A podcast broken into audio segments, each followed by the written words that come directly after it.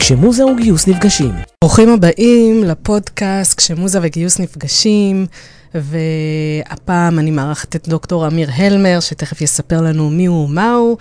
Uh, הפודקאסט שלנו הוא פודקאסט שעוסק בגיוס הייטק ובכל מה שקשור בזה. אני דורית חלפון ואני הבעלים של מוזה HR, בוטיק headhunting, לגיוסים לטכנולוגיה, מטה ובכירים. Uh, המטרה של הפודקאסט היא לעזור גם למחפשי עבודה וגם לאנשים שעובדים ולמנהלים ולמנכ"לים, ובכל פעם אני מביאה דמות אחרת uh, ומעניינת uh, שתעזור לנו ותיתן לנו טיפים. ו... והפעם בחרתי, כמו שאמרתי, להביא את uh, דוקטור אמיר הלמר, שאני אגיד כמה מילים איך אני מכירה אותו. אני הייתי בהרצאה של אמיר uh, במסגרת של כנס HR ענק, ופשוט נשארתי פעורת פה ואמרתי, בהזדמנות הראשונה שתהיה לי את האיש הזה, אני רוצה להכיר. אז ברוך הבא. ברוכים הנמצאים, תודה רבה דורית על ההזמנה. עכשיו נזכרתי מאיפה אנחנו מכירים. שכחתי כשאמרת לי. כי השיחה... אוי, ענק, זה טוב. כן, רגע, פלאפונים להשתיק. מכירה את אלה שמגיעים לשידור והפלאפון שלהם אה, פתוח? איזה חוסר חינוך. נורא, ממש ממש נורא. אז, אה, אז ברוך הבא.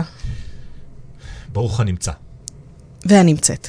אז uh, בעצם מה שאני רוצה, האמת אני אגיד לכם, הסיבה שאמיר פה זה שאני פשוט סקרנית ממש להשתמש בדברים שאתה יודע ללמד.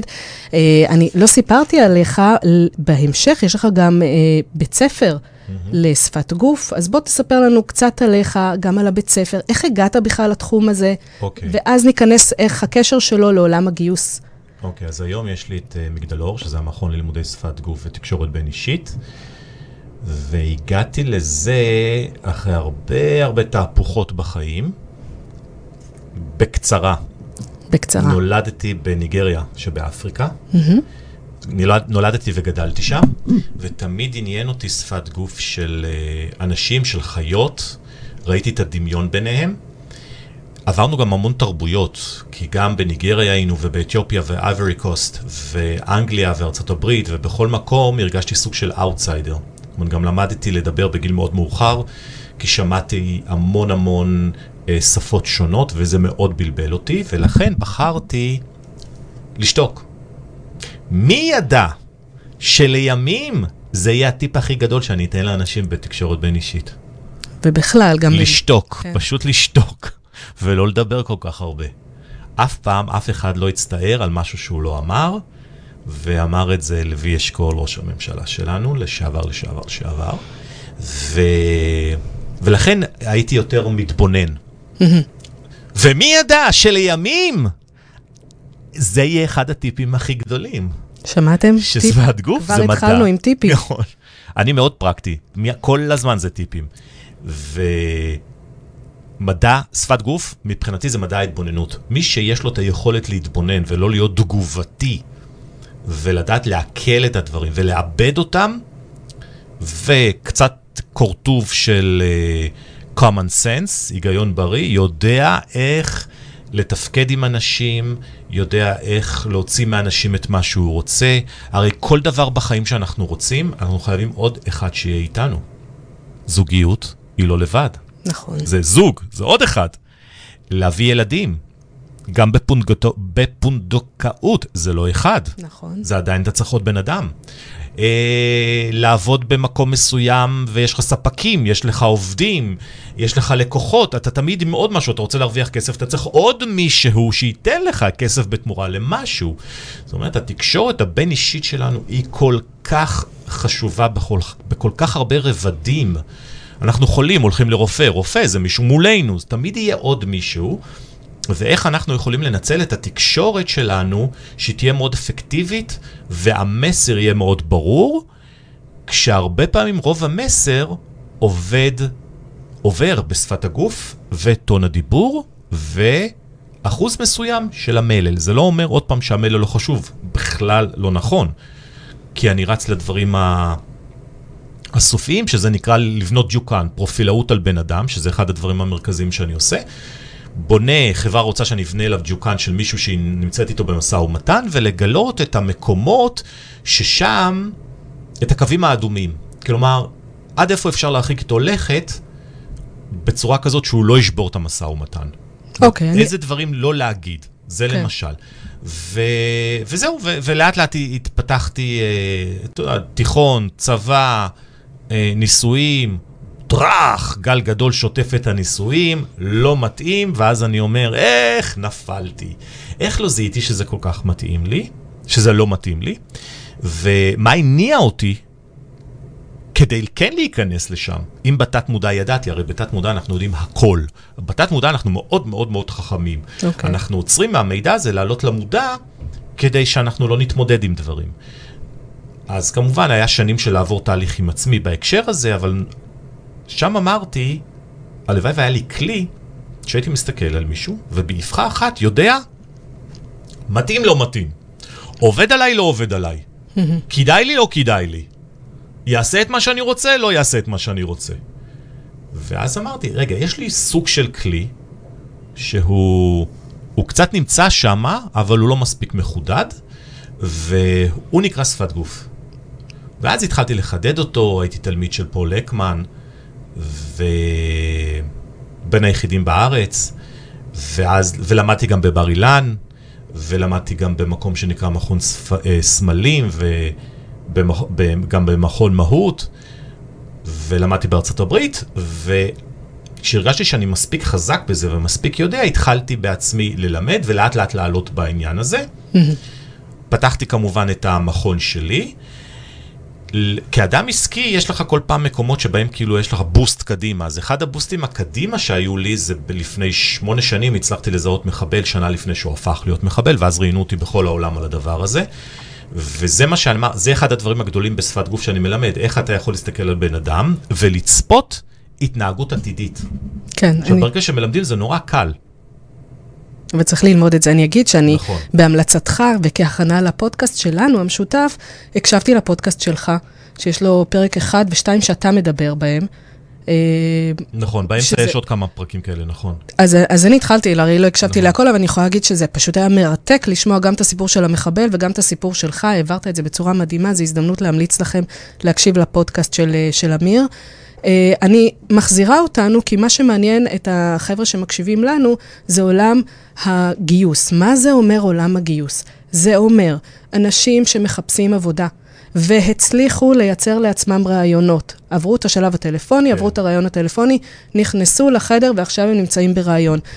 האם יש לך אה, דברים שהיית ממליץ להם מבחינת שפת הגוף, כשהם נכנסים לרעיון ראשוני עם אה, מנהלת HR? בדרך כלל הרבה, יש רעיונות עם מנהלת HR, יש או מנהל, יש רעיונות עם מנהל מגייס. אה, על מה אנשים נופלים? ואיך אפשר לעזור להם לצלוח את הרעיונות האלה. הרבה פעמים אנשים נופלים, אה, כשאני שואל אחרי זה את המנהלי HR, לרוב מנהלות HR, למה לא קיבלת אותו? לפעמים יוצא לי שאני יושב ליד. מה היה שם שהפריע? אני מאוד בעד לשאול שאלות, גם אם לא קיבלו אתכם, אז תשאלו, מה הפריע שם? מה הציק שם? אה, ולא בהתרסה, אלא מה הציק? כי אני רוצה ללמוד. זה הלימוד הכי נהדר. מצוין. אנשים לא עושים את זה וזה טיפ אדיר. והרבה פעמים היא אומרת, הן לא מסוגלות לשים את הנקודה.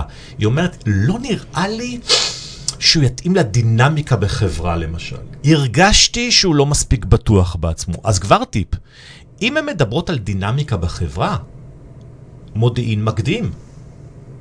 אתם חייבים לפני שאתם יושבים עם, עם, ה, עם נציג מהחברה, לבדוק לפי האתר שלהם איזה מסרים הם מציגים. לפי הווידאוים ותמונות ממסיבות עובדים, שתמיד מפרסמים. אם אני נותן לכם טיפים, הם תמיד מפרסמים שם, תמיד מדברים. המנכ"ל, תמיד מצלמים אותו מברך בימי, אה, בערב ראש השנה. עכשיו אנחנו לקראת ערב ראש השנה. כן. שנה דל טובה לכולם. אז, אז מה יש שם?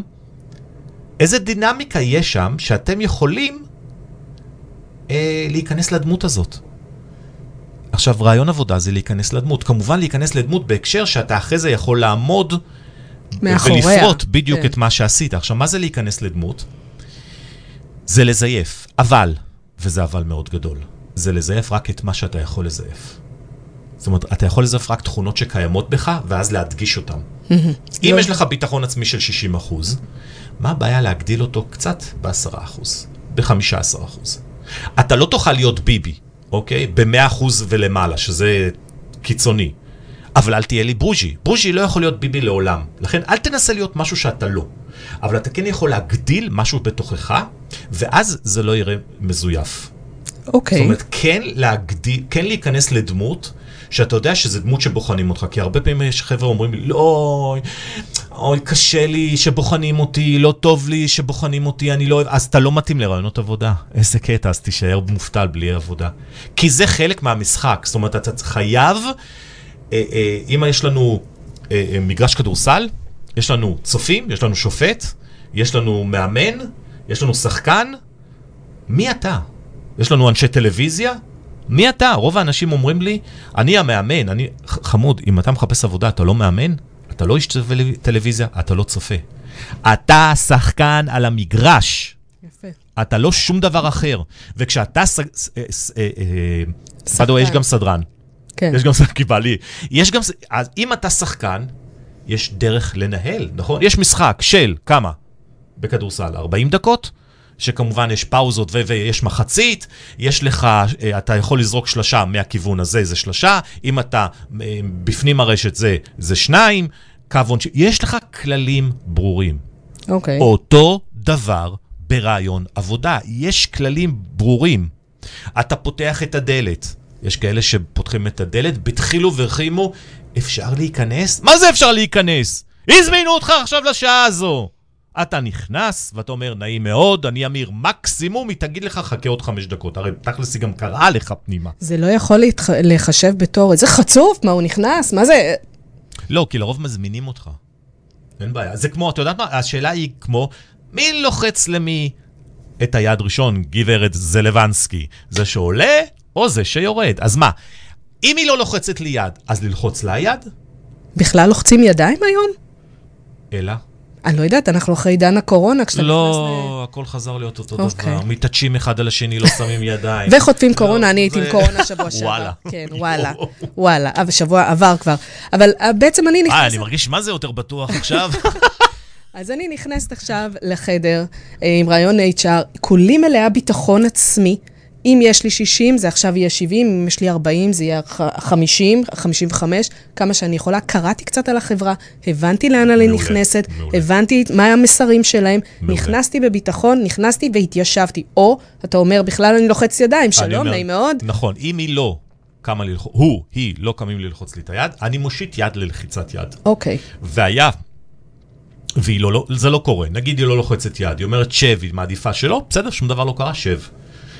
אם היא לא עושה את זה, תעשה אתה את הצעד הראשון, תהיה אתה יוזם. זה כמו שעוברים שני אנשים ברחוב, ואני זוכרת את עצמי בתור ילדה, שהייתי עוברת ברחוב, והילדים המקובלים לא תמיד היו אומרים שלום, ואז קיבלתי החלטה. אני הראשונה שאומרת שלום. זה נראה לי די דומה. תמיד, איזה ענק. כן, זה בדיוק בתור זה. ילדה, דרך אגב. נ- את- איזה חכמים אנחנו כשאנחנו ילדים. כן. אחרי זה לפעמים זה הולך לאיבוד קצת. את צודקת, זה, זה ממש זה. זה להיות את הראשון. יודעת מה כן. התכונה של מי שרוצה נגיד להיות מנהיג, להיות בפרונט? מה התכונה הראשונה שהוא צריך לעשות? ה, לא התכונה, הפעולה הראשונה שהוא צריך לעשות. של מי שרוצה להיות בפרונט, כן. להיות בפרונט. בדיוק, לעשות את הצעד. פיזית, כן. לעשות את הצעד. את יודעת מה יקרה אז? הוא יסתכל אחורה, אתה יודע מה קורה מאחורה? עדר של אנשים מאחוריו. אנשים מחפשים מנהיגים. בדיוק. נכון. כי ברגע שאתה עושה את הצעד, אתה לא צריך להיות מנהיג. מספיק שאתה אומר, אני הולך להוביל.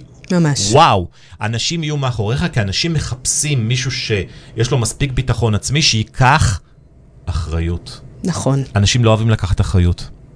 וברגע שאתה אומר, אני מקבל את ההחלטות, אני אקח אחריות, אוטומטית אתה הופך להיות בפרונט. ממש. אז נחזור לחדר של ה... אז בחדר, החדר יש לנו מזגן, הכל נעים. בדיוק. אנחנו, ואז אנחנו מתיישבים, וכמובן אפשר, צריך לשבת כמה שיותר זקוף, אה, הכתפיים כמה שיותר פרוסות. היום, פרוסות כאילו לצדדים. היום, להבדיל נגיד משנות ה-80, בשנות ה-80 תמיד אמרו, אל תשימו ידיים על השולחן. אוקיי. היום זה לא רלוונטי. היום שימו ידיים על השולחן. כי? נכון שידיים אבל בתחום, במרחב שלכם, לא להיכנס למרחב. כי זה עניין של ביטחון עצמי, זה עניין של נראות. עכשיו רגע, בוא נגיד שאולי זה בגלל שזה הייטק, בהייטק הרבה פעמים יש הפוך על הפוך. כי בהייטק לפעמים דווקא מחפשים במקומות מסוימים את החנונים. במרכאות, נכון? לא מחפשים... תלוי איזה תפקיד. בדיוק, לכן גם פה, גם בתקשורת שלנו, גם בהעברת המסר, גם בלשכנע, זה תלוי איזה תפקיד. יש תפקיד שדווקא יגידו, וואו, וואו, וואו, זה גדול מדי הביטחון עצמי שלו. נכון. זה קצת גדול מדי, הצורה שהוא נכנס לא מתאים לי. אז זה מאוד באמת תלוי לתפקיד. אז יש לנו גם ללמוד על החברה וגם להבין לאיזה תפקיד אני מגישה את עצמי. בדיוק. עכשיו, אני אקדים את המאוחר. טעיתם? לא נורא. רושם ראשוני, חרטא. באמת? כן. אגיד לך למה רושם ראשוני חרטא. פאוזה. כי זה פשוט פאוזה של התופים שייכנסו. טק, טק, טק, טק, טק, טק. תדמיינו. למה רושם ראשוני זה חרטא? כי, מה זה רושם ראשוני אמיתי? זה, זה אפילו לא שנייה. זה אפילו לא שנייה, אין לנו יכולת לאבד את הרושם הראשוני האמיתי הזה כביכול. אוקיי. הוא קיים, אבל הוא לא כל כך משפיע כמו שאומרים. לוקח לו הרבה זמן להיות מעובד במוח. לפ- עד רבע שעה לפחות, עד שמישהו מקבל החלטה שהוא, שהיא מספיק חזקה להתקבע במוח. רבע שעה בלי, ב, בזמנים של רושם ראשוני זה lifetime. זה כבר לא רושם ראשוני. אז רושם ראשוני זה ולכ- שניות. נכון. אבל הוא לא משמעותי, כי הוא לא, הוא לא, המידע הזה לא מתקבע. הוא, הוא ישר נכנס לזיכרון אה, אה, אה, אה, העמוק, ואז אם אנחנו רוצים, אני צריך למשוך אותו משם. כדי למשוך אותו, בינתיים מי שמולי כבר מדבר על דברים אחרים, אני כבר מושפע. אוקיי. אז, אז הוא לא כזה דרסטי כמו שאנשים אומרים. זה מאוד כיף להגיד, כי זה מאוד אולי שיווקי. רושם ראשוני, זה הרושם הכי חשוב, כי הוא ראשוני. אבל בתכלס, בפועל, ביום-יום כשאני רואה, זה ממש לא זה. אני אתן לך המון דוגמאות מרעיון עבודה שמישהו נכנס ובהתחלה קצת מגמגם, אבל לוקח לו איזה חמש דקות להתאפס על עצמו, ואז הוא מפגיז. לא יזכרו את החמש דקות הראשונות, לכן לא נורא אם אתם טועים, זה ממש לא נורא. תורידו את כל הלחץ מהקטע הזה, מה יקרה אם אני לא אעבור מספיק טוב? מה, מה שקורה לכם שהפחד מהפחד, זה מה שדופק אתכם. זה נקרא גם לוגותרפיה, של ה... שמי שהגה את זה, זה אדם מחפש משמעות של ויקטור פרנקל. הפחד מהפחד גומר אותנו, לא הפחד עצמו, זה טבעי לפחד, וזה בסדר לפחד. זה שאתה מפחד מזה שתפחד, זה הבעיה. זה מכניס ללחץ. זה מה שמכניס אותך נכון, ללחץ. נכון. הפחד ממה שיקרה. אוקיי, אז נכנסנו אז- לחדר, אני רגע מחזירה אותנו אחורה, מבחינת ישיבה זקופה, ואנחנו עם ביטחון. יד- אז רגע, ו- אז והידיים, אם יש- דיברת אם יש טעות זה. לא נורא, ואם רושם ראשוני, אז אה, רגע, אם אמרתי שרושם ראשוני זה לא, אז איזה רושם הוא כן? אוקיי, איזה רושם הוא כן? נכניס את התופים, טק טק טק טק טק טק. הרושם האחרון. אוקיי, שעם זה היא הולכת הביתה. בדיוק. הד- הדבר האחרון שאתה עושה, איך שאתה עוזב את החדר, איך שאתה סוגר את הדלת, איך שאתה קם, איך שאתה אומר את התודה, יש כאלה שאומרים את התודה כי הם חושבים שזהו, הלך, הלך, הלך הרעיון. עכשיו, הרעיון עוד לא הלך, אבל איך שאמרת בסוף את ה... אוקיי, תודה רבה. אז אתם תתקשרו אליי, בסדר. ויוצא החוצה. עוד פעם, תלוי לאיזה תפקיד. יש תפקיד שזה דווקא נהדר. כזה, כזה דבר. זה מה שיישאר לה. הדבר האחרון. אוקיי. זה המשמעותי. אז, טעינו לא נורא, לחצנו ידיים, עכשיו איך אנחנו מעבירים את, ה, את המסר? קודם כל, בלי אה, אמ, אה, איצ'יקי דנה, וכל המילות, וכל ה-אה הזה כמה שיותר. גם כן, עוד פעם, אם עשיתם, לא נורא, תנסו שיהיה כמה שיותר פחות. כל המילות מפתח שאנחנו משתמשים בהן כדי שלא יהיה שקט. זוכרים שאמרנו מדע ההתבוננות, שמדע ההתבוננות אני רוצה, מדע, מה, ההתבוננות ולשתוק, אני רוצה שתשתקו, כי בזמן שאנחנו שותקים, מי שנמצא מולנו, ה, הוא מאבד את המסר, בעין, המסר, מה, אה, אה, וככה אין לו זמן, כי אתם מדברים כל הזמן. אה, קצת כמוני, אני מדבר... אני מקשיבה, וגם אוקיי. אתם. חסר לכם שלא. ואז אז, אז יש אנשים שמכניסים מילות מפתח, שהם סתם, כאילו, כזה. מישהו אומר לי, אמיר, יש לי סתם שאלה. נהדר, אז אני אתן לך סתם תשובה. וואו. לא להשתמש במילים האלו. אלו מילים מנמיכות. עדיף שתשתוק. עדיפה שתיקה מאשר מילת חיבור שהבאת אותה מהרחוב. זה לא, זה, זה דבר שיכול להרוס רעיונות עבודה. לא רק רעיונות עבודה, אתה נתת פה נכון, טיפ. זהב, זהב, זהב. ענק. כמה פעמים יש לנו, אני, אה, בעצמי אני יכולה להגיד, לפני כמה שנים הפסקתי את זה כבר, אבל אה, אני יכולה להגיד משהו, ואז אני אומרת, אני מתנצלת, אני מתנצלת, ואז אומרת משפט. גדול. אז כן, זה מדהים. בדיוק, בדיוק. אפשר להגיד משהו? זה בסדר אם אני אגיד, סליחה אם אני אומרת, אה, לקחתי שני צעדים אחורה בשביל להגיד, אוי, את יודעת, זה, זה גם בזוגיות, כי זה הזכיר לי רגע עם אשתי, אשתי היה, אשתי השנייה, התחתנתי, עוד פעם כמובן, והכל נהדר והכל כיף, חבר'ה. כן, כן, תקשיבו לפודקאסט, הוא אומר את זה אה, שם. אה, אז אה, מה שאמרתי לה, מה שאמרתי לה זה היה, היא, היא עושה לי פרומו. ממי, אני רוצה להגיד לך משהו, אני לא יודע אם תאהב את זה, אני אומר לה, וואו, איזה פרומו את עושה לי. ממי, תגידי לי, את יודעת, אני אומר, תכלס, תגידי לי מה. הפרומו שהיא עושה זה רק, וואי, מה הולך להיות פה? ואז אמרתי, רגע, רגע, את יודעת מה, אולי זה תהליך שכנוע שלך? אולי את מגדילה לי משהו, ואז שזה יהיה קטן, כדי שאני יותר אסכים לזה, אבל אשתי היא לא כזו, אז, אה, אז אמרתי לה, אל תעשי לי את הפרומו, תגידי לי בדיוק מה... מה, בדיוק מה את רוצה. אותו דבר כשאתם בתקשורת עם אנשים. אוקיי, וברעיונות עבודה, שימו לב, בלי כאילו, בלי סתם, בלי להנמיך את עצמכם, בלי הקדמות, אלא ישר ולעניין. עכשיו, בשאלות, תהיו, תהיו ממש כמו שאתם. אם בשאלות, נגיד, שלפעמים שאלות שאתם, נגיד, לא התכוננתם, ואוי אוי אוי, אז תגידו, רגע, אני רוצה לחשוב על, הש, על התשובה. וואו, זה נהדר, זה נהדר. אף אחד לא אומר ברעיונות עבודה, רגע, אני רוצה רגע שנייה לחשוב על התשובה. זה מעולה, במקום להגיד, לחרטט, או להגיד, עד, ש, עד שפתאום אתה חושב על זה. כן, אתם תצטיירו כאנשים מספיק אה, אמינים, שעל על אדם כזה אני אומר, תוכו וכברו. מה שהוא אומר, זה מה שקורה. כי אם הוא לא יודע, הוא אומר לי, רגע, אני לא יודע, תן לי לחשוב על זה. way, אותו דבר עם, עם לקוחות שלנו. אם יש לי לקוח שאני לא יודע, אני אומר לו, תשמע, תן לי לבדוק, אני חוזר אליך. במקום להגיד לו ולספר לו וש... ו... וכל כך הרבה מסביב. לא יודע, אני בודק, חוזר אליך. זה עדיף. אוקיי. להפך, זה הרבה יותר טוב. ואם אנחנו חוזרים מעבר למה שאמרנו על השפת גוף עצמה, אה, לפני שעשינו את הפודקאסט, לפני איזה שלושה שבועות, שנייה, אני אספר לך שהעליתי פודקאסט, אה, העליתי פוסט, ושאלתי אנשים, יש להם שאלות אליך. ואחת השאלות הייתה, אה, האם זה נכון שכשאני יושבת עם ידיים משולבות, זה מעיד שאני סגורה, והאם כל הסטיגמות האלה הן אמיתיות? איך אתה מציע בעצם לשבת? מה שנגעת זה באחד הדברים שמבחינתי, כאילו, אני קורא להם ידועים לשמצה, כי זה ממש לא נכון. אבל, בגלל שכולם חושבים ש...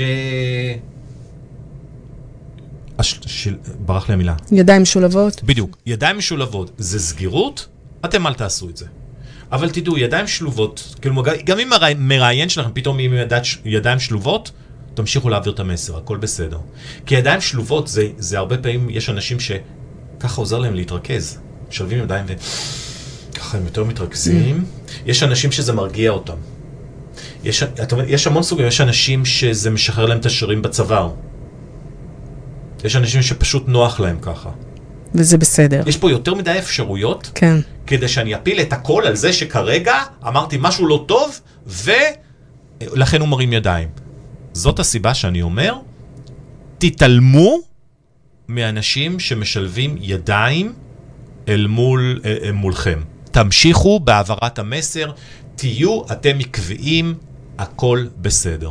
מה שמזכיר, ואני חוזרת אחורה, שלפני שאתם מגיעים לרעיון עבודה, דיברת איתי על, או לא רק רעיון עבודה, כל פגישה חשובה שיש לנו, מה המסר שאני רוצה להעביר.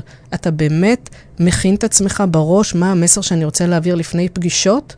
תראי, כן, כן, יש, יש משהו שאני נקרא, זה נקרא הערך המוסף שלי. זה המסר המרכזי מבחינתי. למה אני ולא הוא? מה מייחד אותי ולא אותו? יש לי שאלה לזו, לזה, ותוציאו מחברות ותרשמו, כי השאלה היא, מה יקרה שאילולי אני לא יקרה? יפה. כלומר, מה יקרה בתפקיד? שאם, כי אם אני אקח את יוסי, ואני אקח את יצחק, ואני אקח את יעקב, ואת חיים, ואת משה, וזה יהיה לי אותו דבר, אז, אז אתה מבזבז לי את הזמן. אני רוצה להבין למה יוני, מה הערך המוסף של יוני שהוא יביא לי לעבודה מעבר לחיים, משה, יצחק, יעקב. וזה בדיוק אותו דבר גם אותו- במכירות. אותו דבר במכירות. רגע, אותו דבר בזוגיות. כשאני חיפשתי את הזוגיות שלי, השנייה, ועשיתי הרבה עבודה, שאלתי את עצמי, מה הערך המוסף שלי בזוגיות? ואז אמרתי, יכולת ההכלה שלי? אין, אין, אין. אני, אני, אין, אין. אין בן אדם עם יכולת הכלה זוגית יותר טובה ממני. עכשיו, ברור שיש, אבל אני יודע שזה אחד ה... שזה ממש ערך מוסף אדיר שלי, ו- ואז כשאתה יודע מה הערך המוסף שלך, וואי, אתה יודע איזה ביטחון עצמי זה? וואי, זה מדהים לדעת גם מה הערך המוסף שלך, שאלה ממש מעניינת. מה הערך המוסף שלך? בהורות. שאלה... מה הופך אותך ליותר טובה? לא יותר טובה, אבל... כי זה, עוד פעם, יותר טובה זה, זה ממש שיפוטי, אבל נגיד מהורים אחרים. אם, דרך מה, אגב. מה קורה אם. ש... צריך לדעת האם אנחנו יותר טובים. כן. ו- והאם לשים או- את עצמנו באיזשהו סולם זה זהו, נכון, זה, לא זה נכון. גם, לא, זהו, זה לא כל כך נכון, אבל זה כאילו, מה הערך. המוסף, נכון. אבל מה, מה הייחודיות שלך כהורה? יש גם משהו שנקרא העברה בין-דורית, שאנחנו מעבירים תכונות מההורים שלנו שלא תמיד הן טובות, וצריך גם אותם לזהות ולעצור. זאת אומרת, יש פה כל כך הרבה בנפש האדם, ולכן זה נורא מעניין הקטע הזה, כי הכל מתבטא בסוף בתקשורת שלנו, ולכן כשאני מסתכל על מישהו, אני יכול לדעת מה הדמות של אימא שלו בילדות, כי אני רואה איזה, במרכאות, איזה, במרכאות, אל תכעסו עליי, באיזה שריטות היא עשתה לו. כן. או אבא, איזה שריטות. לא, אוקיי, אז אני, אני חוזרת ל... אנחנו חוזרים לחדר, חוזרים... איזה עכשיו, מזל שיש חדר. עכשיו, כשאנחנו נמצאים ברעיון עבודה, רוב האנשים אומרים, אוקיי, אני בא עם ביטחון עצמי, והיא תשאל אותי שאלות, ו... חבר'ה, לא! זה לא רחוב חד-סטרי. זה דו-סטרי. אוקיי. אני נוסע לשם, ואני יכול לנסוע בחזרה. כלומר, לא רק היא שואלת אותי שאלות, לא רק היא מראיינת אותי, רגע, רגע, כן, כן, אני רוצה לבדוק אם החברה הזו מתאימה לי. למה אנחנו תמיד הולכים לרעיונות עבודה?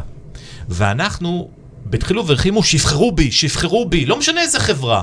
אפילו חברה גדולה, זה לא משנה, גם גוגל. אני רוצה להיות בגוגל, אני רוצה... אני רוצה להיות במייקרוסופט. רגע, רגע, אולי המחלקה הזאת במייקרוסופט לא מתאימה לי, בלי לפגוע במייקרוסופט, כי הם לקוחות שלי, ו- וגוגל וכל ה... הכל בסדר, אבל האם הערכים שלהם מתאימים לי? האם צורת העבודה שם מתאימה לנפש שלי? אז אני רוצה לראיין, אני רוצה לראות את המרואיין שלי, זאת אומרת, מי שמראיין אותי, עכשיו הוא הופך להיות מרואיין, ואני אשאל אותו שאלות, ונראה, אחד, הדברים שאכפת לי, בוא נראה עד כמה הוא סבלני לשאלות.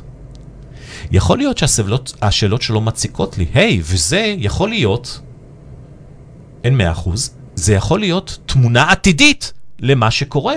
חבר'ה, המון פעמים ברעיונות עבודה, אני יכול לדעת איך העסק מתנהל, כי זה ראייה עתידית, ולדעת אם זה מתאים לי או לא מתאים לי. שנייה, אני אעצור אותך, אני אעצור אותך מהכובע ה-HRי. הכובע ה-HRי שאומר שיש מועמדים שכשהם בראיון, בין אם זה ראיון טלפוני, ובין אם זה בראיון פנים מול פנים, ובין אם זה ממש לקראת חתימה על חוזה, כאשר הם מתחילים לשאול שאלות, זה לפעמים יכול להיות מציק, זה יכול להיות, לגרום למעסיק להגיד, רגע, רגע, רגע, רגע, מה זה כל השאלות האלה? אם כאן הוא הולך לשאול אותי כל כך הרבה שאלות, איזה וג'ע ראס הוא יעשה לי כשהוא יעבוד אצלי? אז איפה עובר, אז אני שואל אותך, מעניין אותי, אז איפה עובר הקו שאנחנו שנינו יכולים לחתום על הסכם שלום ולהגיד זה בסדר לשאול, אבל איזה גבול? חושבת שהגבול צריך להיות שאין יהירות מול הבן אדם ששואל. זאת אומרת, אמרת, אמרת נכון, אני לא אוקיי, צריך ש... יפה. אני לא צריך להתחנן, זה נכון, אתם לא צריכים להתחנן, אבל מצד שני, אם אתה בא עם עודף ביטחון, ומי אתם בכלל? שזה הרבה מאוד צעירים היום, נכון. אה, שחושבים, אולי עכשיו השוק קצת במיתון, אבל בגדול מפתחים, צעירים, יוצאים מהצבא, הייתי בצבא, אני ככה וככה וככה וככה, למה אתם מתאימים לי? ברגע שמראיין קולט כאלה אנרגיות, הוא לא רוצה את הבן אדם. זה שאתה יודע לפתח, זה שאתה סופר מוכשר, מה אני צריכה כזה טווס אצלי בחברה? אוקיי. אז צריך, אתה צודק במה שאתה אוקיי. אומר, אבל צריך איפשהו את האמצע. אז את יודעת מה, אז אני אתן לך דוגמה, אני מלווה הרבה אנשים, אבל אחד, אחד האנשים שליוויתי ואני נתתי קצת טיפים, זה הבן שלי. הבן הגדול שלי עובד בחברת סטארט-אפ. אוקיי. הוא בן 26. ומגיל שלוש כיוונתי אותו ל... לסטארט-אפ, כאילו כיוונתי אותו להייטק. נתתי לו את, את קומפי, המקלדת הראשונה. אוקיי. ואמרתי לו, בוא נשים אותו מול מחשב, עם צ'יפס ליד, יש לי עדיין את התמונה שצילמתי אותו. תמיד אני גאה ואני אומר לו, כן, כן, אבא, אני יודע, אני יודע, זה בזכותך, בזכותך. אני יודעת שהוא עושה את זה. ואז, אה, וזה תפס, ועם כל הש... ואחרי זה עברנו להרצליה כדי שהוא היה בהנדסאים, וניתבנו את זה כדי שיהיה, ו... וזה נהדר, והוא עושה חייל, והוא בחור מוכשר, חכם בטירוף, ואני זוכר כשהוא ניסה להתקבל, אמרתי לו, שחר, אמר, הוא, הוא לא אוהב שאני חופר לו, אז הוא אומר, אבא, תן לי בגדול, בגדול. אומר, שחר, בלי פרומו. בלי פרומו. אבא... קומבינה. אבא? אז אמרתי לו, תקשיב, קודם כל, תהיה אתה.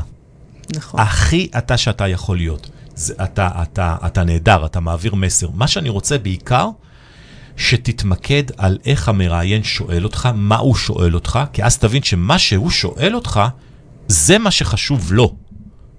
לא, לא משנה מה חשוב לך, משנה מה חשוב לו. ותחשוב באמת על שניים, שלושה דברים שהם באמת הכי חשובים לך, כדי שעליהם תשאל. אל תשאל על אלף ואחד דברים. שניים, שלושה דברים שהם באמת חשובים לך בעבודה. על זה תשאל אותו, אם כמובן הוא לא ידבר על זה. כן. אבל אתה לא יכול לסיים רעיון עבודה, ואז לבוא ולהגיד, שמע, אני עוד לא יודע באמת מה זה שם או שם. כמובן, היו כמה רעיונות. כמובן, באחד הרעיונות הסופיים גם נתנו לו עבודת בית, כדי לראות איך הוא, זאת אומרת, זה, זה, כמובן זה תהליך, תהליך ארוך. והוא בן 26, והוא כבר עובד חמש שנים באותה חברה, אה, וואו. למשל. כן, כן, יפה כן. מאוד. כן. מגיל 21, מרשים מאוד. מוכשר ברמות. שלא יחטפו אותו פה עכשיו. ותראי איזה קטע, הוא עובד אה, בבניין ממול. אוקיי, הגבוה הענק הזה ממול. מדהים. ו... איפה הייתי? אני מפריע. הי- היינו בעצם של תהיה אתה. זאת אומרת, כששאלת בדיוק, אותי, בדיוק, ו- ובדיוק תהיה אתה, ו... כי, כי אני יודע שאין הרבה, זאת אומרת, רוב הפעמים, רוב הדברים לשנות בשפת גוף וטון דיבור, זה מעט. זה fine-tuning. זה לא הרבה, זה ממש לא הרבה. וזה הטעות שרוב האנשים אומרים. אז מה, אז אני צריך להיות פתאום מישהו שאני לא, או אני צריך להיות באמת, אה, אה, להגדיל את עצמי מאוד כדי ביטחון עצמי? לא, זה ממש בעניין של מעט דברים. טון דיבור למשל, אה, אם, אם הוא טון דיבור שהוא לא נכון, אז טיפ-טיפה להנמיך אותו. לרוב להנמיך טון דיבור זה לדבר יותר לאט. איך אני יודעת שהטון לא נכון? אם תדברי מהר, רוב הסיכויים שהטון לא יהיה נכון. לך יש טון נהדר. אם תדברי מהר מדי, טון הדיבור שלנו עולה. בעיקר צעירים צעירים, היום, ילדים, מה שקורה כן. להם, הם גם בולים, עושים את הדברים האלה. אז זה דברים למשל שאני יכול, אני, אני אתקן.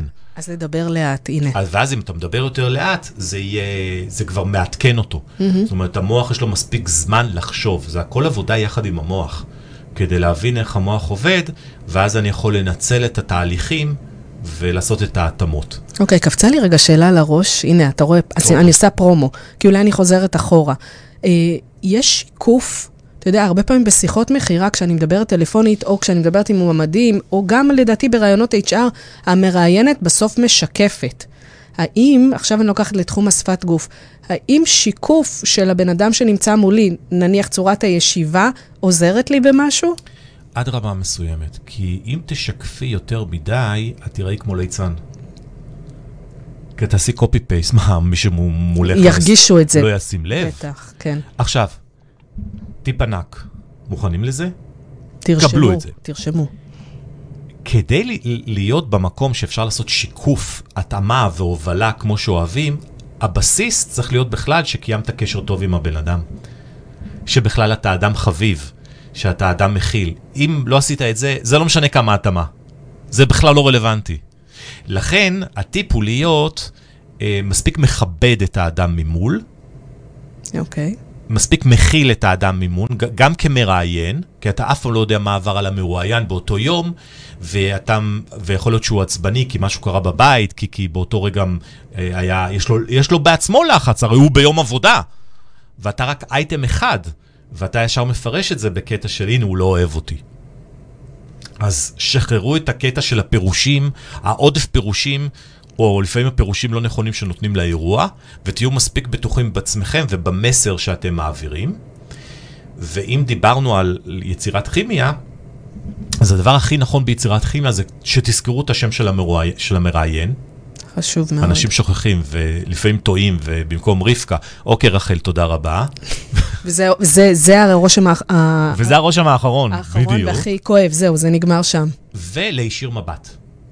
עכשיו, אתה לא צריך להישיר מבט בקטע של כמו ליברמן, עולם תחתון, שהוא מישיר מבט ולא, ולא ממצמץ אפילו. זה נשאר פתוח כל הזמן. לא, זה בסדר לה, לה, לה, לה, אה, אה, להסיט את המבט ולשחרר, כי כשאתה מסיט מבט לפעמים, זה אתה חושב. זה בסדר שתחשוב, להפך, אני רוצה לראות שהבן אדם עומד מולי ולא בא כ- כרובוט ולמד את הכל ויודע את כל התשובות. זה בסדר, ש... אני רוצה לראות את זה, אבל אני רוצה אחת לכמה, לכמה זמן, תישיר מבט. כלומר, שתישיר מבט, אפשר 50-50, זה בסדר גמור. זאת אומרת, 50 אחוז אני מסתכל, 50 אחוז לא מסתכל.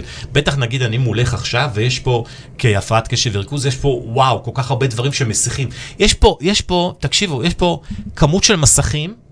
שאין, אה, ב, אה, בכל הבניין שלי עם כל השכנים, לאף אחד אין את הכמות מסכים שיש פה. בשביל זה יצרתי לנו את החדר הדמיוני של המנהלת HR. שכל פעם אנחנו חוזרים אליו, זה בדיוק בשביל זה. אז זהו, אז שמה, נהדר. אז שמה יכול להיות באמת שאולי יש לה כל מיני גביעים, תמונות, זה בסדר להסתכל על הגביעים ועל התמונות. זה דווקא טוב, כי אז אתה מסתכל ואתה אומר, וואי, אני רואה שזכיתם ב... ואז עוד נושא לשיחה. או שזה באמת, זה המסר, סליחה, זה המסר של החברה. בואו תראו מה חשוב לחברה, שזה הם מציגים בפרונט. נכון. למשל, פה, דיברתי עם עוז לפני זה, והדבר שהיה חשוב, עוז זה הבעלים של הרדיו, הרדיו. החברתי הראשון, והדבר החשוב שהיה לו להגיד לי, זה המסר המרכזי. הכוח, החלטתי שהכוח יעבור אלינו, לאנשים הפשוטים. בום! זה היה בום, הוא היה, רק מספיק היה, הוא היה צריך לזרוק את הזה ולהגיד, אני הייתי עוז, תודה רבה לכם. אבל כזה עוז, כן. ו, ו, אז הנה, זה המסר החברתי, וזה מה שחרוט פה ורשום פה בכל עבר, אז המסר חוזר כל הזמן, ואז אם אני ארצה לשכנע את עוז במשהו, אני אתחבר למסר הזה. נכון. עכשיו, אם תרשה לי, והנה הפרומו שלי, אני רוצה להקריא לך חלק מהשאלות שלא אה, שאלתי. אה, של בחור בשם נתנאל בן גיגי, שהוא שואל ככה, ניפוץ או חיזוק של מיתוסים על שפת הגוף, דיברנו על זה מקודם, כמו ישיבה זקופה, סימן להקשבה וריכוז, או ידיים סגורות, דיברנו על זה, סימן לסגירות וביישנות, אז ידיים סגורות אמרת לי, לא. אבל מכיוון שאנשים מאמינים שזה, אומר סגירות, אז עדיף שלא תשבו עם ידיים סגורות. מה אנחנו אומרים על uh, ישיבה זקופה? אמרת את זה בהתחלה, שזה מומלץ מאוד. מה המשמעות של ישיבה זקופה? האם סימן להקשבה וריכוז או אין קשר? לא, אין קשר. אין קשר. אין קשר. עכשיו, עוד פעם, זקיפות, למי שרואה, יש, רגע, יש אנשים ששומעים ולא רואים, ויש אנשים שרואים ולא שומעים? נכון מאוד, okay. נכון. Okay. אוקיי. זה כמו, מזכיר לי שוטרים, אחד יודע לקרוא, אחד יודע לכתוב. אבל אה, לא, זה רק בראש שלי. זה אני, אני, יש לי כל כך הרבה... מידע. תמונות שרצות לי כל הזמן כשאני מדבר. אני יושב מולך. עכשיו, בגלל שאנחנו יושבים בזווית, ואני גם רוצה קצת שיראו אותי, אז, אז, אז, אז, אז איך, איך אני יושב? אז תשימי לב שאני מוצא את עצמי יושב, נשען קצת על יד, באזור הזה כן, פתוח גם באזור הזה כלפייך, ומדי פעם מסתכל ככה, ומסתכל גם אלייך. גם, גם למצלמה וגם אלייך. אני לא הכי זקוף שבעולם. אבל אתה גם לא בריאיון עכשיו. אבל יכול להיות שייווצר מצב מסוים כזה. אני אומר, אני לא הכי זקוף שבעולם, יחד עם זאת, יש, בנו, יש, יש לנו תקשורת שזורמת. יחד עם זאת, אני, כשאת, כשאני מכבד אותך, כשאת מדברת, אני עוצר ומקשיב. כשאני מדבר, את עוצרת ומקשיבה. כשהתקשורת היא זורמת והיא, והיא טובה, יש פחות, זה טיפ אדיר, יש פחות כוח לשפת הגוף ולטון דיבור. וואו, אוקיי. כי זה המעל, כשהתקשורת היא, היא טובה ואנחנו מכבדים אחד את השני, זה פחות נורא אם פתאום תראי אותי עושה כך, מגרד בלחי. זה פחות יתפוס אצלך. אבל אם התקשורת בינינו לא תהיה טובה, ואת תחשבי שאני מסתיר משהו, וכל פעם שתגידי משהו, אני, אני לא אתן לך לסיים, ואני, ואני אכנס לדברים, כי רגע, רגע, דורית, דורית שנייה, דורית, אני, אני רוצה, ואני שומע את זה המון, דורית, אני רוצה לסיים את מה שאני אומר. תגידי, מה זה, עכשיו אנחנו בכנסת שאתה מתווכח? אז אם אני פתאום אתחיל לגרד באף, וב... אמ, לחי. ובלחי, אני סימנתי לדורית שתגיד לי מה זה, שכחתי. הכל טוב, אני פה בשביל זה. בלחי, את תגידי, רגע, למה הוא מגרד? מה קרה פה? זאת אומרת, יש לנו את המקרו ויש לנו את המיקרו. אם המקרו הוא בסדר, אני לא נכנס למיקרו הדברים, לזוויות, ולהסתכל למעלה ולהסתכל למטה, אני לא נכנס לזה. כי ה vibe שלנו הוא טוב. אפרופו, כשאת התקשרת אליי ודיברנו, אפילו שלחת לי את זה כתוב, מזמינים אותי המון לפודקאסטים ודברים כאלו. וברוב הפעמים אני אומר, לא, לא, כי זה עוד פעם, זה פודקאסט וזה ללכת וזה להיפגש. אבל אצל דורית היה משהו שהוא מאוד אותנטי, מיד הבנתי תוכה כברה. טון הדיבור שלך, אפרופו אם דיבר, דיברנו על טון, טון הדיבור שלך לא היה, לא היה בו שמץ של יהירות, לא שמץ של כדאי לך, אני זה ואני אצלי, לא, ממש לא, והיה נורא כיף לדבר. אז אמרתי, זה, אוקיי, אז אני אעשה את המאמץ מבחינתי, כי זה היה ממש כיף לדבר. ו... וגם נורא כיף להיות פה, ויכול להיות שאני אעביר את הפודקאסט שלי, אני זה, דיברתי עם עוד נכון, אני, נכון. לרדיו החברתי. אתה, לא- אתה לוקח ממש... אותי עכשיו, אה, מה שאמרת, okay. אוקיי. לעוד שאלה. השאלה הזאת היא, אה, אנחנו כמגייסים כהדאנטרים, וגם אה, עד שמגיעים לראיון פיזי, לוקח הרבה זמן. רוב העבודה שלי הוא בכלל טלפוני. אז מה אני עושה עם mm. שפת הגוף שם? הרי שם יש לנו קול. שומעים חיוך, זה אני יודעת בוודאות. אני יודעת לנתח אנשים לפי הקול. אני גם יודעת להגיד איפה הם נמצאים. אני כמו איזה בלש גשש. את מבינה? הנה החוזקה שלך, בגלל שיש לך כל כך הרבה ניסיון בלשמוע אנשים, שרק לפי השמע, לפי הקול, את יכולה להגיד דברים. עכשיו, את צודקת. טון דיבור, אם יש מקום ש... אני חושב שזה המקום טון דיבור והבעות פנים זה המקום, המקומות שקשה מאוד לזייף בשפת גוף.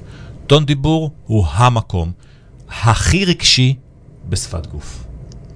אוקיי. Okay. כשאנחנו מדברים, ופתאום אנחנו מדברים על משהו שמאוד קרוב לנו, אנחנו קצת נחנקים בגרון. נורא, אי, כמעט, כמעט אי אפשר לשלוט בדבר הזה. זה המקום הכי רגשי שלנו. ואת יודעת כמה רגשות, עשו על זה מחקר, אוקיי, okay, ש? וכמה הרגשות הצליחו לאפיין דרך טון הדיבור. סימן שאלה. תחשבו רגע. תחשבו, תנו מספר, תזרקו מספר. כמה רגשות אפשר? כמה, כן, כמה רגשות הצליחו לאבחן דרך טון דיבור. שיש לנו מה? שיש לנו כעס, שיש לנו אה, שמחה, התרגשות, פחד. אה, איזה עוד רגשות יש לנו? או-אה, את לא מאמינה. נו, תיתן עוד כמה. מה עוד יש לנו? חשש, אמרתי. 500. 500? או-אה. בעברית, רגע, בעברית יש מספיק... אה, בעברית כן, דווקא יש לנו שפה עשירה בהקשר הזה, אבל כן, אה, אני אתן לך, כי עכשיו, עכשיו זה הגדרה מה זה רגשות. עייפות זה רגש. נכון. נכון. שעמום זה רגש. אני לא מאמין לך, זה רגש. נכון. אמונה, זה רגש. וואו. אז יש 500 רגשות שמעובדים אצלנו במוח בהקשר של טון דיבור. מעולה. אז עכשיו התקשרתי לבן אדם, באמצע יום. הרי יש לנו כל מיני סוגים של שיחות. יש שיחות שהבנק מתקשר אלינו ואנחנו ממש לא רוצים לענות. השיחות שהכי שמחים לענות, זה שיחות שאני מתקשרת להציע למישהו שהוא מחפש אקטיבי עבודה. אוקיי, הוא כמעט וואו. תמיד יענה לי, ובדרך כלל הוא יהיה שמח, גם אם הוא בסופר. עכשיו, אני כטיפ של, של, של בן אדם שמגייס, אני אגיד לכם שלא תמיד זה מתאים לענות. אז לפעמים אתה עסוק, אתה באמצע התור של הסופר. תענה. אז, אז הטיפ הוא אל תענה. נכון. אל תענה. אבל רגע, אם לא תענה... וזה לא נורא, תחזור אחר כך. או, או, או, או תתקשר ת... ותגיד, וואי, איזה יופי שהתקשרת, אני מאוד שמח, אני פה באמצע, אני יכול לחזור עוד חצי שעה? תקשיבי, גם אם, אתן לכם טיפ, גם אם את לא בסופר, גם אם את בבית, וחמש דקות לפני זה, אייל, אה, אה, הבאת את הילד מבית ספר, או הבאת את הילד מבית ספר, והוא נכנס ל tantrum, והצלחת אפילו להרגיע אותו, והכל בסדר, אבל אתה עדיין לא ב vibe האנרגטי הנכון, אל תענה לטלפון. חד משמעית. או תענה ותגיד, אני אחזור אחר כך. ממש ככה. זה לא שווה את זה. אז איזה טיפים אתה מציע לאנשים שכשהם מצאו את הזמן הנכון... אוקיי. אמ, זהו, לרוב את מתקשרת בלי להגיד שאת מתקשרת, נכון? ל- ל- פתאום כך. יש טלפון. אני, לא, לא, אני אסביר לך רגע, יש שני דברים. יש לחפש עובדים שמחפשים עבודה, ואז הם מאוד מאוד שמחים שאתה מתקשר אליהם. אתה מחפש עבודה, okay. שלחת אוקיי. קורות חיים, ויש עבודה של הדאנטר. הדאנטר זה הפוך, זה אתה פונה לאנשים בדרך כלל שלא מחפשים עבודה, דרך הלינקדאין, ואז אתה גם בדרך כלל מתאם איתם שיחות, אתה לא עושה שיחה מתפרצת. ואז מתאמים זמן נוח. יש יותר... אה, וכולם uh, מסכימים? אה, לא כולם מס- מסכימים, אבל מי שזה נשמע לו מעניין ואומר, אוי, איזה כיף שפנית אליי, אני בדיוק עכשיו לא מרוצה במקום ואני רוצה עבודה, אז אתה מתאם שיחה ועושים שיחה רגילה לחלוטין, אוקיי. בתיאום.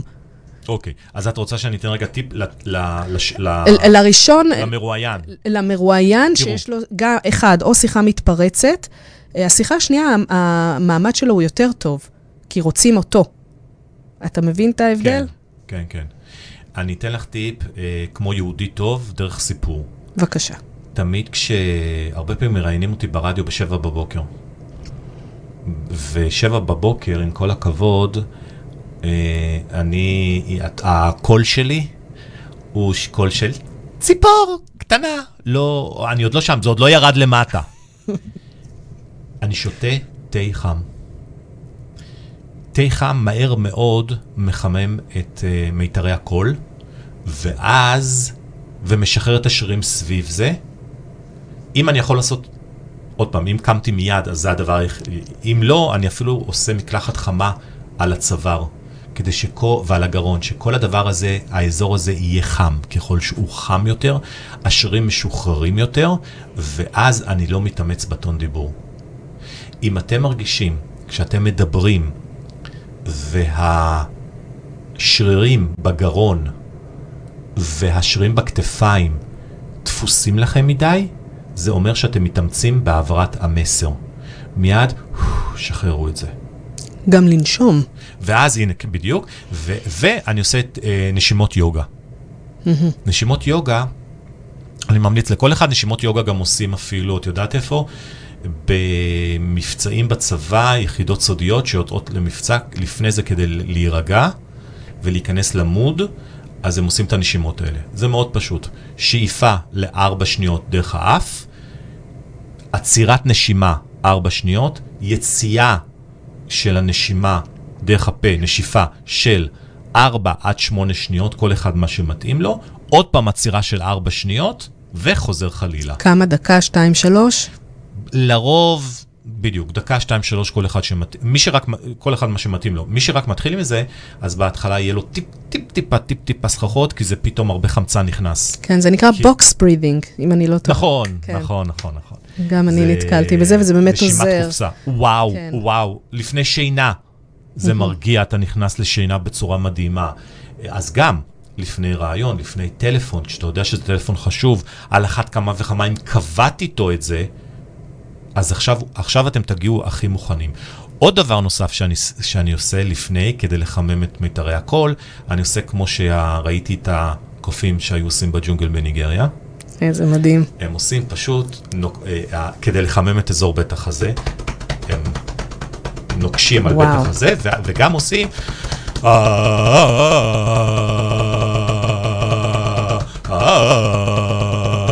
עכשיו, מה שקורה, כשתעשו את זה, פתאום תרגישו זרמים בבית החזה. אז לא לפחד, זה לא התקף לב. מה שזה. אומר, זה שהגוף קם לתחייה, זה אנרגיה, זה האנרגיה. כמו לרקוד, למחוא כפיים, לעשות, ב- בדיוק, להכניס vibe. בדיוק. מדהים. אני מסתכלת אם יש עוד שאלה שמעניינת. אה, אמ, יש שאלה כאן, איך מתבטא שינו, שוני בתרבות? וכאן אני אקח אותך לאיזשהו סיפור קטן שנייה לפני, יש לנו עוד קצת זמן. אני הייתי ברילוקיישן בארגנטינה, ומי שלא רואה אותנו לא יראה את זה, אבל... אה, אה, כשעשיתי ככה ברחוב, אה, שלוש אצבעות כאלה, חכה, חכה, לאוה. חכה, כי עברתי בכביש ורציתי, רגע, תן לי לעבור, חכה, חכה. אז uh, הזהירו אותי שאם אני עושה דבר כזה בארגנטינה, אני בעצם מאיימת על מישהו שאני הולכת להרביץ לו מכות, וכדאי מאוד שאני לא אעשה את זה. תקשיבי, זה נס שאת יושבת פה. משהו כזה. בכביש, כן. בכביש לעשות למישהו את התנועה של רגע, רגע פעורה, בארגנטינה. פעורה, מה אני אעשה? אחר כך כבר למדתי טוב, לשים נכון, ככה. נכון. ויש עוד תנועה מעניינת, ארגנטינאים עושים מתחת ל, ל, לגרון שלהם, נושא, לא יודע, לא יודע. משהו, אוקיי, זה ארגנטינה. מה קורה כשאתה... וואי, תעשי את זה באיטליה, הלך עלייך. גם כן על אותה זה- רמה. לא, זה קללה, כן, כי זה קללה, זה זה אצבע משולשת. אוי ואבוי. אז, אז אני אומרת, שוני תרבותי, נניח אם... תן לי איזה מילה קטנה. כן, בטח, יש שוני תרבותי, בטח, ברור, זה משפיע. תראי, מה שמצחיק, אנחנו נולדים, אין שוני תרבותי. תינוק נולד עם אותן תכונות, אותן יכולות, אותם, אותה שפת גוף בכל מקום בעולם. צ'רקסי, גרוזיני, תימני, הכל. אותו דבר, גילאי השנתיים, שלוש, מתחיל להיכנס השוני התרבותי, כשיותר שמים לב ל...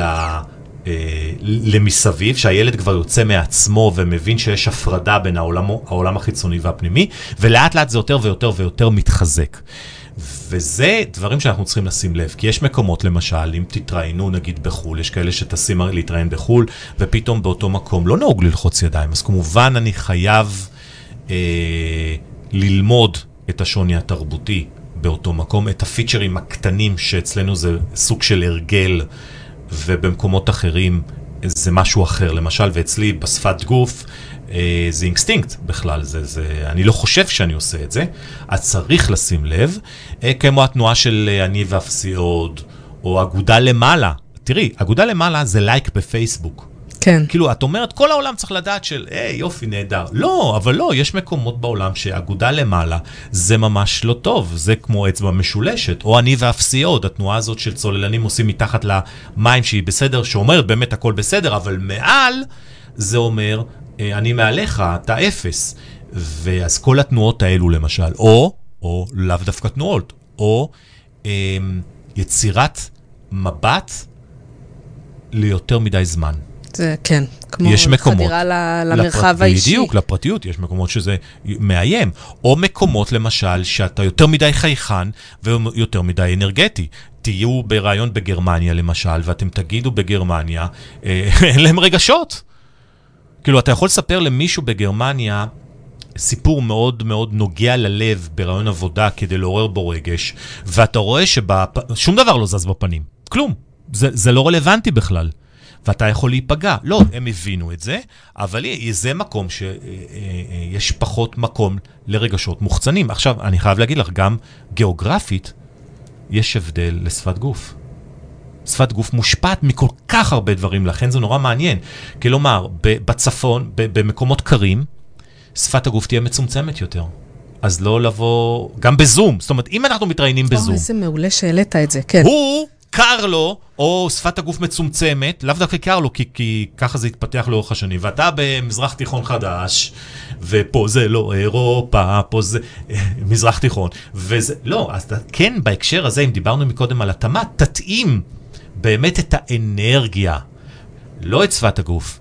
ברגע שאתה, אני אומר, תתאים את האנרגיה, שפת הגוף תותאם כמו שצריך. אז פשוט לדעת לתוך, לתוך מה אתה נכנס, בדומה ב... לאיזה חברה אני מתראיין, איזה מדינה אני בדיוק. מתראיין, להתאים, ללמוד. אפילו אזור, לחשוב שאזור גיאוגרפי אה, אה, חם, יהיו יותר תנועות ידיים. אה, קר, יהיה פחות. אה, אה, תרבות של איסורים, גם צריך לקחת את זה בחשבון. כלומר, מגזר, מגזר חרדי, שפת גוף מצומצמת. גם במקומות אה, אה, אחרים. בעולם, ש, ש, שהתרבות היא תרבות של איסורים, שמה זה אומר איסורים? אה, אסור לעשות את זה ואסור לעשות את זה, מותר את זה, שזה מאוד דדוק. גם לבוש. ולבוש. שפת הגוף תהיה בהתאם לזה, היא תהיה מאוד מצומצמת. אז גם את זה צריך לקחת בחשבון. עכשיו, אם אנחנו מדברים על זום, בזום, חבר'ה, לא צריך. זום אומרים תמיד, מה, זום, זה פחות רואים שפת גוף. לא נכון. רוב שפת הגוף, מבחינתי, נמצאת במה שאנחנו רואים בזום. כלומר, אני מראש נותן פחות אפקט גם ככה לשפת, ל, לרגליים. לרגליים, לא רואים. כן, פחות. כי גם ככה, לא, גם באופן כללי, כשאני מלמד, יש לי פחות פוקוס על תנועות אה, אה, רגליים. נותן את זה רק בהקשר של הליכה בעיקר, זה העניין. אבל בהקשר של למעלה, מיד אתה רואה אם אני זקוף או לא זקוף, תנועות, היד, תנועות הידיים, טון הדיבור שלי אתה שומע, את תנועות עיניים אתה שומע, נגיעות בפנים אתה רואה. בשיער. אה, בשיער, אה, מבטי עיניים, היי, זה רוב שפת הגוף. אני שואלת שאלה אחרונה, כמעט. כשבן אדם יושב ועושה ככה, זה אני שואלת מישהו מאוד קרוב אליי, עושה את זה הרבה, אני רוצה להבין מה זה אומר. מה רגע. זה ככה, אני אתאר לכם. הוא נוגע בזרוע שלו כשהוא מתרכז. יש עוד משהו שהוא עושה, הוא בטח יודע מי זה, אז הוא יכעס עליי. אה, הוא הרבה פעמים גם כשהוא חושב, הוא נוגע בראש. מה זה אומר? יש לי שאלה שמסקרנת אותי, האם יש לו שערות ביד? כן, כן, יש לו. הוא עושה ככה כן, עם כן. השערות? כן, הוא עושה ככה עם השערות. זאת אומרת שאנחנו רואים פה דפוס שהוא עושה גם עם השערות ליד המרפק, נכון. וגם עם שערות פה, בראש. נכון, נכון, אוקיי. ככה. הוא לחוץ באופן טבעי, הבן אדם? יש מצב. זה תנועות שמרגיעות. ויש לו גם, אני אגיד לך מה, אה, רג- רגישות טקטלית. מה זה? כי בגלל שהוא מושך, זה כדי שהוא ירגיש יותר.